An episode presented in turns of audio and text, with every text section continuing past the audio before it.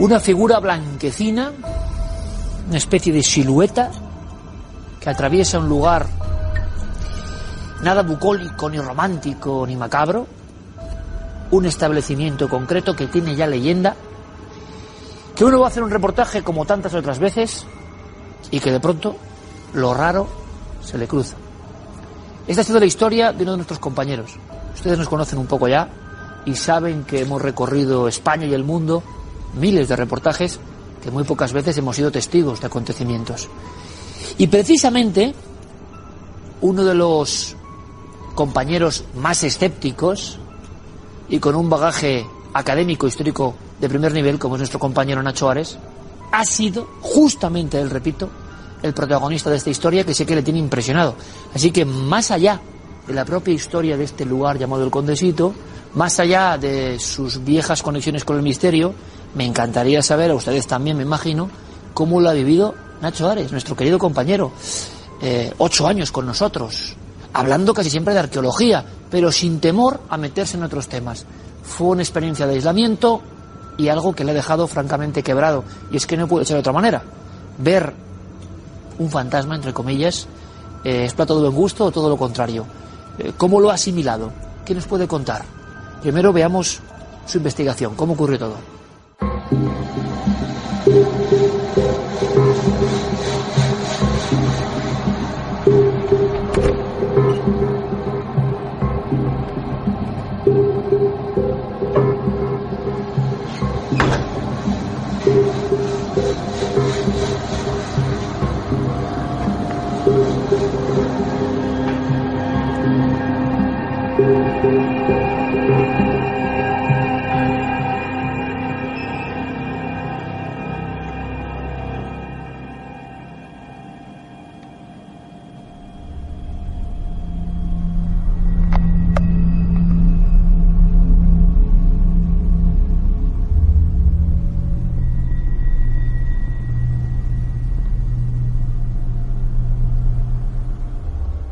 Hemos venido hasta Hinojosa del Duque, en la provincia de Córdoba, al norte, para realizar una noche de investigación en un, en un mesón restaurante, el Condesito, un lugar que tiene tradición en el pueblo de estar encantado, podríamos definirlo así, por los fenómenos que viven los trabajadores prácticamente desde los años sesenta, que esto se reconvirtió en el restaurante. Hasta entonces tenía el edificio una historia realmente, podríamos decir, sobrecogedora.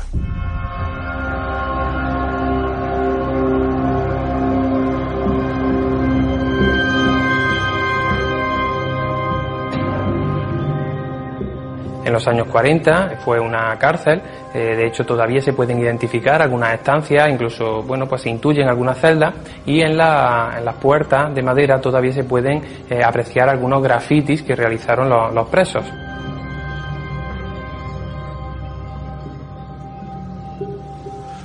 Como sucede en otros lugares antiguos, los fenómenos empiezan a producirse una vez que se, se llevan a cabo remodelaciones, cambios en la estructura de, de las habitaciones, de los salones.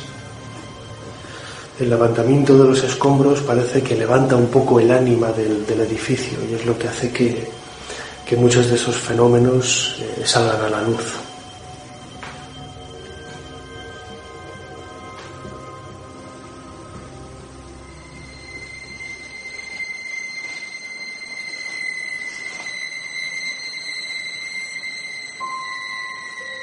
Estábamos, por ejemplo, unos compañeros, estábamos fuera en el patio, pues estábamos un poquito, estábamos haciendo reformillas, y a todo esto que voy a la cocina y me encuentro a la compañera esta que estaba limpiando la cocina, porque se me lanzó llorando con la cara blanca, destrozada, como que había ido alguien a la cocina, y se asomaba a ella y no había nadie.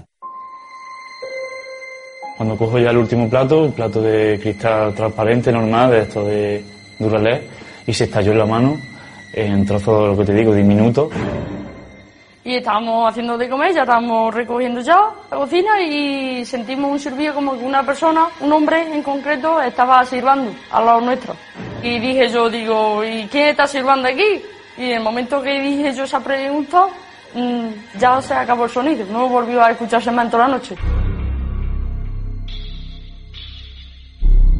Pues estábamos aquí en la cocina la compañera y yo. Yo estaba en la zona de fogones acabando de preparar la, de las últimas comandas ya que quedaban, y la compañera estaba recogiendo platos y de repente oímos que el microondas se enciende y se encendió con el tiempo máximo, y cuando fui a acercarme a apagarlo, se apagó.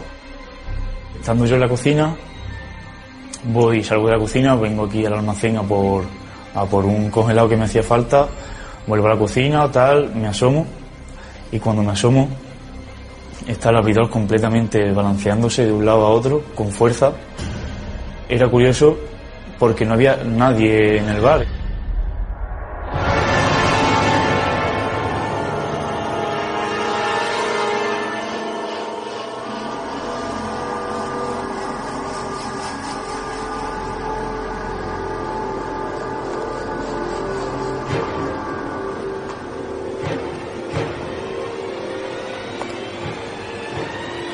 A partir de dos mil doce, unas nuevas eh, obras de acondicionamiento que se llevan a cabo, otra vez el nuevo rebrote de fenómenos en el, en el lugar, con infinidad de testigos.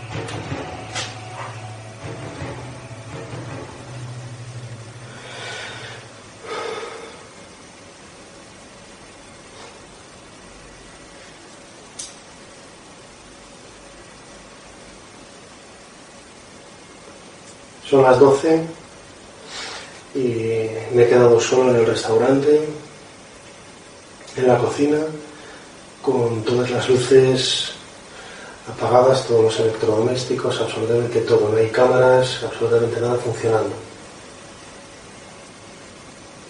Este es el, un poco el centro neurálgico donde sucede la mayor parte de, de los fenómenos. Aparatos que funcionan solos, objetos que se mueven, sonidos de, de silbidos, de voces.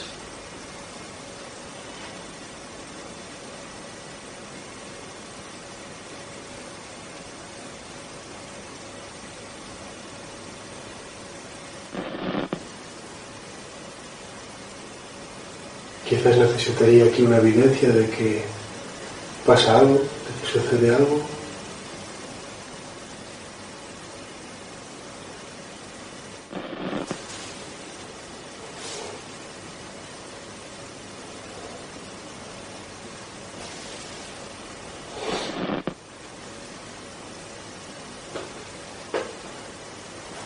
He visto que se movía algo, una especie de algo blanco.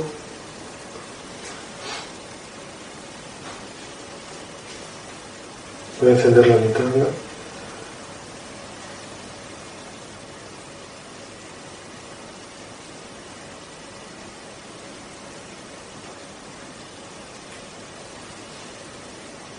No hay nadie. A las doce y trece.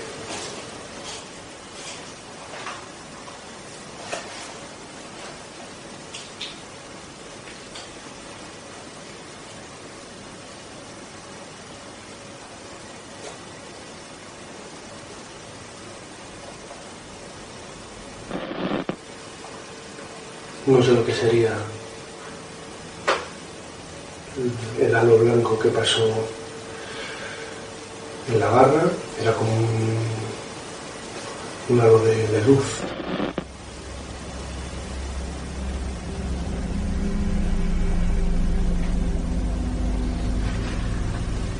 Esto ya empieza a ser un poco más inquietante, ¿no?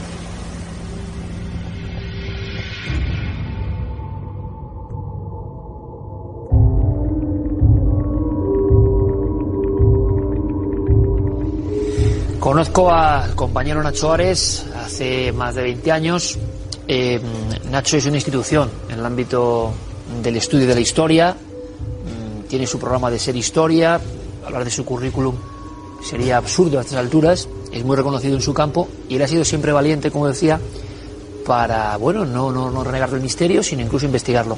Yo creo que la experiencia de Cuarto Milenio, que él inició hace ya bastantes años, eh, le permite, sin complejos, meterse en mundos donde yo creo que él a lo mejor no hubiera estado de otra manera. Así que yo le agradezco especialmente eh, esta aventura, porque si es otro, no es Nacho, yo no sé cómo trataría esto, pero sé quién es nuestro compañero, y entonces me parece sumamente interesante enterarme ahora de cosas que, que yo no sabía. Son sus sensaciones ante esta experiencia. Nacho, bienvenido, compañero, como siempre. ¿Qué tal? Buenas noches, Iker. Porque es un reto especialmente para ti, que eres eh, una mente analítica. Por mucho que tú, cuando haces un reportaje, vas a fondo, a tope, y da igual que sean unas apariciones en un lugar arqueológico, que que sean unas piezas de un tesoro, que que sea una cuestión puramente antropológica, tú lo vas a hacer sí. como buen profesional que eres, sin ningún complejo. Pero yo creo que esto no lo esperabas, ¿no? Desde luego que no. Además, eh, bueno, tú lo sabes bien, en el ambiente del trabajo de redacción yo tengo la fama del escéptico, del incrédulo, siempre andamos un poco con bromas en, en ese sentido, ¿no? Y, y me ha llamado mucha, mucho la atención y me ha llegado a sobrecoger, como se ven las imágenes, ¿no?, de la, de la, de la pieza, ¿no? Porque es, es algo que no te esperas, o sea, no te esperas, es el momento del, del más absoluto, de la más absoluta soledad, de la más absoluta oscuridad, no ves absolutamente nada, nada, todo negro, y de pronto pues eres protagonista, eres testigo de, de algo que, bueno, no, no sé lo que es, pero en realidad no, no tendría por qué producirse. No Vamos a ponernos en ese lugar, Nacho, porque claro, dicen, bueno, ¿y se ha filmado? Bueno, es que realmente no estábamos en posición de poder firmarlo. Explícanos cómo era ese, ese momento que hemos visto, pero cómo lo vives tú. Estábamos haciendo la experiencia un poco de aislamiento. ¿Qué se suele hacer y qué es lo que pasa? Yo la verdad es que en, en todas las temporadas, desde, desde la sexta que me incorporé, creo que es la segun, el segundo aislamiento que, que he hecho. Por mi parte no, no me gusta participar, precisamente por esto, ¿no? Prefiero que sean los testigos los que formen parte de, de este escenario para recrear un poco esas vivencias, ¿no? Pero en este caso eh, propuse hacerlo yo. Y, y bueno, pues el lugar emblemático del restaurante en donde suceden estos fenómenos es la cocina. Entonces decidí pues colocar es una, una cocina relativamente pequeña, repleta de, de muebles, un lugar angosto, coloqué una silla y delante de mí, como se ven las imágenes, la cámara de, de Night Shot. Que por cierto, Nacho, permíteme, tú que has estado en lugares en España y en el mundo exóticos, templos subterráneos, has descubierto miles de cosas mucho más ideales, entre comillas, y en el lugar seguramente más normal, más sin pátina ninguna de misterio, sí. es donde va a pasar el acontecimiento. En efecto, porque el lugar, según entrabas, tampoco es que te sobrecoja porque claro. tenga un aspecto tenebroso. Es un, es un restaurante con, con un tipo de, de salones pues eh, vetustos, como cualquier tipo de, de mesón de taberna de, del sur de, de la península, ¿no? Entonces, como te decía, Iker, me coloqué en la, en la, en la cocina, sentado en, en la silla, delante tenía la cámara de, de Night Shot, eh, pues hacia las doce y doce, Eh, lo que hago es, eh, llevaba como veinte minutos en, en ese aislamiento, pues eh, no ocurría absolutamente nada. Ningún no, tipo de inquietud por tu parte, tranquilidad nada. Total, no es que sí. sientas algo previo. No, se me ven las imágenes que estoy ya. totalmente tranquilo, ¿no? Tampoco voy a engañar, ¿no? Y entonces Eh, pues un recurso que yo creo que hemos utilizado todos en algún momento de nuestra carrera como investigadores, ¿no?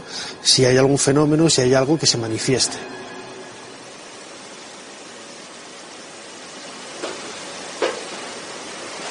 He visto que se movía algo, una especie de algo blanco.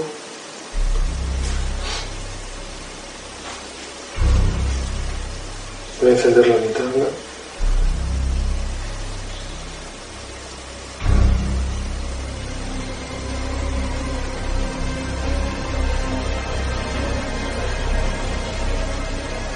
No hay nadie. No es que lo, no es que lo, lo, lo vea por el rabillo del ojo, no estaba justamente mirando esa parte de la barra que tenía a la izquierda, veo por el salón pasar, eh, no sé cómo describirlo, era una suerte de una, eh, una forma luminosa, muy blanca, que corría a lo largo de, de, de la barra y se fundía al final del, del salón, pues por una de las, una de las paredes. Pero tenía forma, es decir, distinguías cabeza y cuerpo, algo. No, era una especie como de línea gruesa que iba formando una especie de S grande muy alargada, una forma sibilina, una cosa muy extraña, eh, de color blanco que recorrió, como digo, recorrió todo el... Pero el como si fuera una llama. ¿Con qué lo asociarías? Pues ¿Con, ¿Con qué formas que te hayas visto? Pues casi como una cuerda muy gruesa, formando una S larga, brillante, brillante. Brillante. Pues, claro, porque era la más absoluta oscuridad. O sea, no había posibilidades de reflejos de nada, ningún tipo, nada, nada. Nada, porque es que además el... Eh, wow, como, una, como una serpiente. Sí, algo parecido, una serpiente así en, en, en vertical, ¿no? Y claro, yo pensaba, digo, bueno, puede ser el reflejo de algo, pero el reflejo no, un, un reflejo va recorriendo las paredes, los muebles, los diferentes eh, obstáculos que se va encontrando. ¿Notaste, no, que eso estaba ahí? Y era... Mmm, línea recta recorrido hasta el final del, del salón, que claro, yo me quedé aquí sorprendido. Se ve perfectamente las imágenes, eh, al principio me quedo sin, sin habla, miro a ver si hay algo, si hay alguien, y para comunicarlo también estaba, yo sabía que me estaban grabando, lo digo, no acabo de, no recuerdo exactamente lo que lo que dije, acabo de ver eh, algo pasar, y, y ahí es cuando tomas no, conciencia un poco ahí. Efecto, en efecto, no de, de, de, estás, eres consciente de que estás en un lugar absolutamente solo. Eh, José Alberto, el cámara, había ido con otros compañeros a, a, a bueno, pues a dejarme solo, porque para estar en la más absoluta soledad. Y, y como dice, soy consciente de que algo ahí está, ahí está pasando. ¿Te dio la sensación, Nacho, de corporeidad? Es decir, no de algo que tiene que ver con algo que está proyectándolo, no de algo que pueda ser, sí, lo que decimos, un reflejo, un no sé qué, sino algo que tiene autonomía propia. Que sí, totalmente, sí, o sea, totalmente. Porque sí, después de sensaciones, ¿no? Claro, o sea, es todo muy subjetivo, ¿no? Y, y insisto, no era que algo que fuera un reflejo en, en la gafa, algo que vieras de refilón, no, no, no. Justamente yo había girado la cabeza hacia la izquierda y lo veo pasar. Se cuando tú estás mirando ahí. A lo mejor si hubiera estado mirando a otro lado en otros momentos de la grabación, que yo estaba mirando a la derecha, al interior de la cocina, o a los papeles, al cuaderno que tenía este cuaderno, o a los teléfonos y tal para iluminarme, lo, lo hubiera podido, no lo hubiera podido ¿Cuánto ver. Tiempo hablamos? Si, si tú ahora te pones en situación exacta, en ese momento en que estás, estás de... ¿cuánto tiempo pasa? Pues lo que se tarda en, en recorrer esa distancia, que son unos diez metros, pues lo calculo con unos tres segundos. Suficiente segundos, para darte cuenta de que eso va cambiando ante ti y se va. Efectivamente, de que es algo que está ahí, no es algo que yo me he imaginado, no es un reflejo. Eh, claro, también con mi mentalidad, lo que tú dices, ¿no? Un poco de intentando buscar esa, esa explicación lógica, ¿no? Pues eh, puedes decir, bueno, pues una fantasía, una alucinación... No lo puedo decir, ¿no? Que no has tenido en tu vida, y claro, que has estado no, no, en sitios... Y mira que he estado, efectivamente, a lo largo de todos estos años, ¿eh? Claro. He estado en muchos sitios sorprendentes y sobrecogedores, ¿no? Mucho más sobre, sobrecogedores que este, insisto. Sí, seguramente, ¿no? De los menos sobrecogedores es este. Claro. Es que yo voy a que cuando menos esperas nada... Es cuando el misterio abre su puerta, cuando menos esperas nada. Siempre lo hemos dicho, ¿no? Que la gente tiene la santa manía de ir a grabar psicofonías a los cementerios. Y cuando no, en pero cualquier lugar... en criptas, en Egipto, en, efecto, en, en, en... Absolutamente en, en, hay sitios en, increíbles. En templos con, con los sarcófagos, en... en cientos de sitios, Nacho, y en España también. Sí, sí, sí. Y de sí. repente, en un sitio absolutamente, vamos a llamarlo, rutinario, uh -huh. uh, esto, y por cierto, de esta forma, porque tú dices, bueno, es de lo más raro que yo recuerdo, Nacho, no es por nada.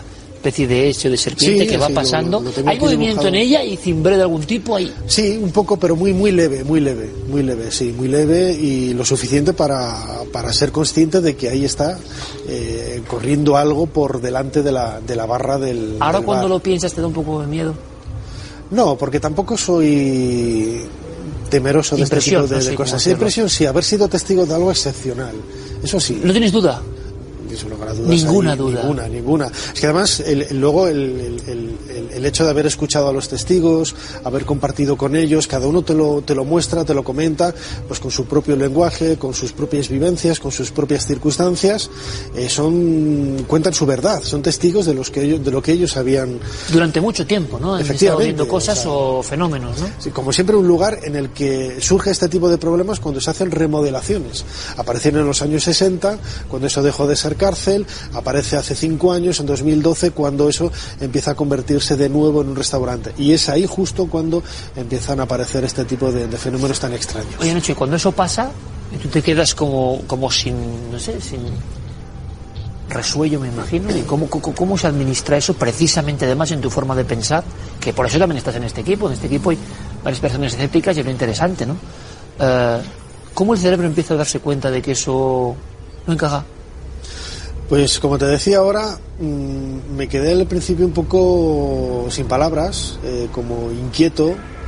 Eh, recuerdo que llegaron luego Adrián y, y José Alberto, y les digo, he visto esto, tal. Y se me quedan así mirando un poco, ¿no? Como diciendo, tú, Nacho, me estás contando esto, tú que no crees en estas cosas, tú que nunca has sido testigo de nada parecido, me lo estás contando. Y... José Alberto, nuestro cámara, imagino que diciendo, ¿dónde, ¿dónde ¿por qué no? Justo en ese lado, ¿no? Sí, sí, donde no estaba grabando la cámara, ¿no? Es que siempre pasa lo mismo, ¿no? Estamos en el mundo de la, de la tecnología, que luego lo pensaba, digo, ¿por qué no cogí el móvil que lo tenía al lado? Lo... No, es que no, no, no, eres... Muchas veces eres testigo de este tipo de cosas y, y me sucede, ¿no? Cuando estoy fotografiando, digo, no, no, es que prefiero verlo con mis ojos antes de perder tiempo y la oportunidad de coger la cámara. Pero lo que estás diciendo es una cosa valiosísima, Nacho, valiosísima. Yo cuando he tenido encuentros con el misterio, entre comillas, los que he podido tener, uh, el público desde fuera, es que hay un dentro y un fuera. Ese es el problema. Yo lo he hablado en el comentario. Hay un dentro y un fuera. Es un automatismo que nadie entiende muy bien. ¿Cómo no coges y enseguida...? Bueno, cuando uno percibe lo extraño, a mí me ha ocurrido, y lo he contado en la provincia de Alicante, por ejemplo, con un, lo que yo creo que era un ovni, no tengo la menor duda. Está la sensación eh, de, de, de, de, no sobrecogimiento, sino... estar fuera de la realidad y de perplejidad, sería perplejidad, que entiendes a muchas personas que han visto fenómenos y es que no. Hace muchísimos años en Cantabria, la otra observación que yo he tenido de este tipo, recuerdo perfectamente que trabajaba en la revista de Fernando Jiménez de Loso, ni más ni menos. Luego pensé, mmm, el vuelo de Fernando me va a matar cuando vuelva, porque hemos visto una cosa a ras de tierra, bajando de Garabandal, íbamos cuatro periodistas de estos temas, y Lorenzo Fernández y yo salimos corriendo por aquello que desapareció una... y nos dejamos las cámaras de fotos en el coche. Tú imagínate un reportero que vive de esto, que te dejes las cámaras de fotos en el... Les aseguro, les doy mi palabra, de que esto no es excusa porque no, porque no había foto y no había nada. No, no, es que cuando uno ve algo de esto, es como asomarse a un espejo donde cambia todo. ¿Había algún tipo de sonido, de algo? No, el más absoluto nada. Silencio. Es que es algo que ni, ni te esperas, ni te esperas, y es la perplejidad que tú comentabas ahora viene precisamente por eso, ¿no? Esa sensación de estar en un sitio donde se supone que tienes todo controlado, estás escuchando, controlando todos los ruidos de algún coche que pasa, el sonido de la alcantarilla que ya lo tienes localizado, el extractor que tienes detrás, que a veces se oye el sonido de, de, de la casa que, que comunica de, del, otro, del otro lado del, del bloque, pero no. No tiene ningún sentido respecto a la historia y respecto a nada, ¿no, Nacho? En efecto, en efecto. Dice, cuerdo, serpiente, brillante, que es que, claro, me cuentas que has visto un ensotanado y, bueno, dices, vale, a un tipo con túnica, una sombra humana, pero esto, o sea, esto no, no, no, no sé yo ni por dónde encajarlo tampoco, ¿no? Yo tampoco. Yo lo voy a archivar como una de... una experiencia muy bonita, muy bonita, porque lo voy a recordar siempre con mucho cariño. No sé lo que es, no sé lo que no puedo decir si fue una aparición de una mujer, de una dama blanca. Seguramente en otro contexto eh, de época victoriana lo hubieran llamado a la dama blanca. ¿Eso podía ser silueta de algo, Nacho? ¿Esa forma podía encarnar algo que tú no veías? Un cuerpo, algo te pregunto, porque tú has dicho a la dama blanca. No, porque lo, lo, lo, lo vi muy directo, lo vi muy directo, no era, no, ya insisto, no, si lo hubiera visto de refilón, no, a lo mejor te hubiera podido decir, era una mujer, era algo... Era ¿Entra, una forma... ¿Entra por algún sitio o no? Desaparece no, no, tu campo de visión. Aparece desde... O sea, eso pudo seguir. Detrás de la, la, del extremo de la izquierda, el comienzo de la, de la barra, y lo veo aparecer, pues es unos diez metros, ocho o diez metros, hasta el final de que hay unas cámaras donde hay unas botellas de, de vino y por ahí se pierde en la, en la pared. Y, y sé que no era un reflejo porque no recorría el perfil de, de la puerta, eh, de la entrada, de los baños, del muro, no, no, no. Iba por delante de la barra perfectamente iba hasta delante. El final. Iba delante. Eh, Nacho, ¿y, y, y cómo asimila? Siempre hablamos de que el testigo, sea cual sea su, su, su condición cultural, su, su experiencia previa en la vida, esto desencuaderna un poco, ¿no? Desencaja. ¿Y en tu caso? Insisto, es, es un poco el, la vivencia de este tipo de, de fenómenos, como son tan absolutamente inesperados. ¿eh? Eh, lo primero que hice, nada más encender las luces, fue realizar el dibujo, que a mí me gusta dibujar, siempre aparecen los reportajes dibujando, trabajando sobre el, sobre el cuaderno.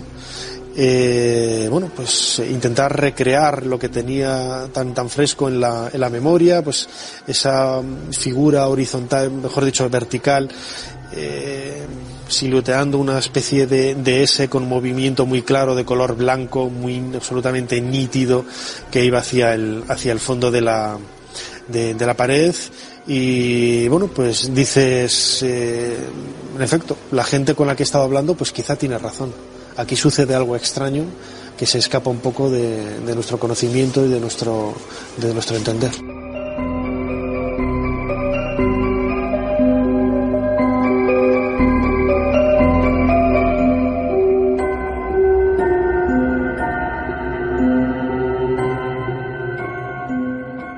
podríamos pensar, Nacho, que tu mente más analítica, circunstancias personales de la vida, del, de tu formación académica, de lo que uno quiera.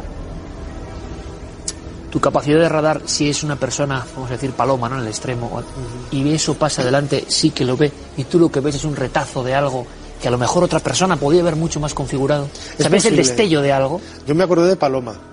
Me acordé y pensé eso mismo que estás diciendo ahora, ¿no? Paloma, ¿cómo lo hubiera visto?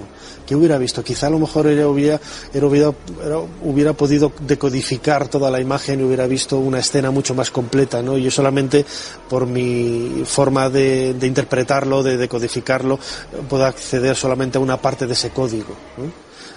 La verdad es que desde el punto de vista antropológico es algo que siempre me ha interesado. Yo creo en los fantasmas, no sé lo que son, pero creo que existen, ¿no?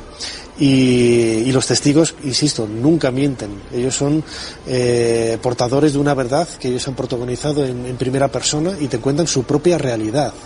Y es a mí lo que me, lo que me gusta y lo que me entusiasma, ¿no? ¿Y esto hace un cambio en tu filosofía vital? ¿Esto genera algo? No sé, imagino que tiene que ser un cambio, ¿no?, de algún tipo. Desde luego, desde luego ya cuando vaya a un sitio donde ha sucedido algo extraño lo voy a ver, no voy a identificarlo, no voy a poner la etiqueta, bueno, esto parece un sitio normal, aquí no pasa nada, aquí no da ningún absoluto, no tienes la sensación de, de malestar o de yuyu, ¿no?, como se dice vulgarmente, ¿no? Lo voy a ver ahora con otros ojos, desde luego. Eh, bueno, ha ocurrido, dicen, Nacho, no lo sé, cuando uno tiene la experiencia inicial con todo esto, su campo de percepción también se amplía un poco, cosa que alguien podrá pensar en el aspecto más racional.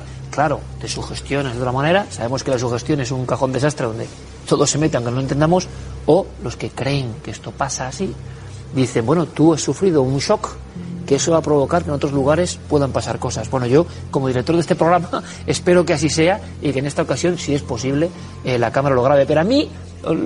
Lo digo muy seriamente, no necesito ninguna cámara ni ninguna prueba, porque sé perfectamente lo que Nacho ha vivido y lo que está describiendo.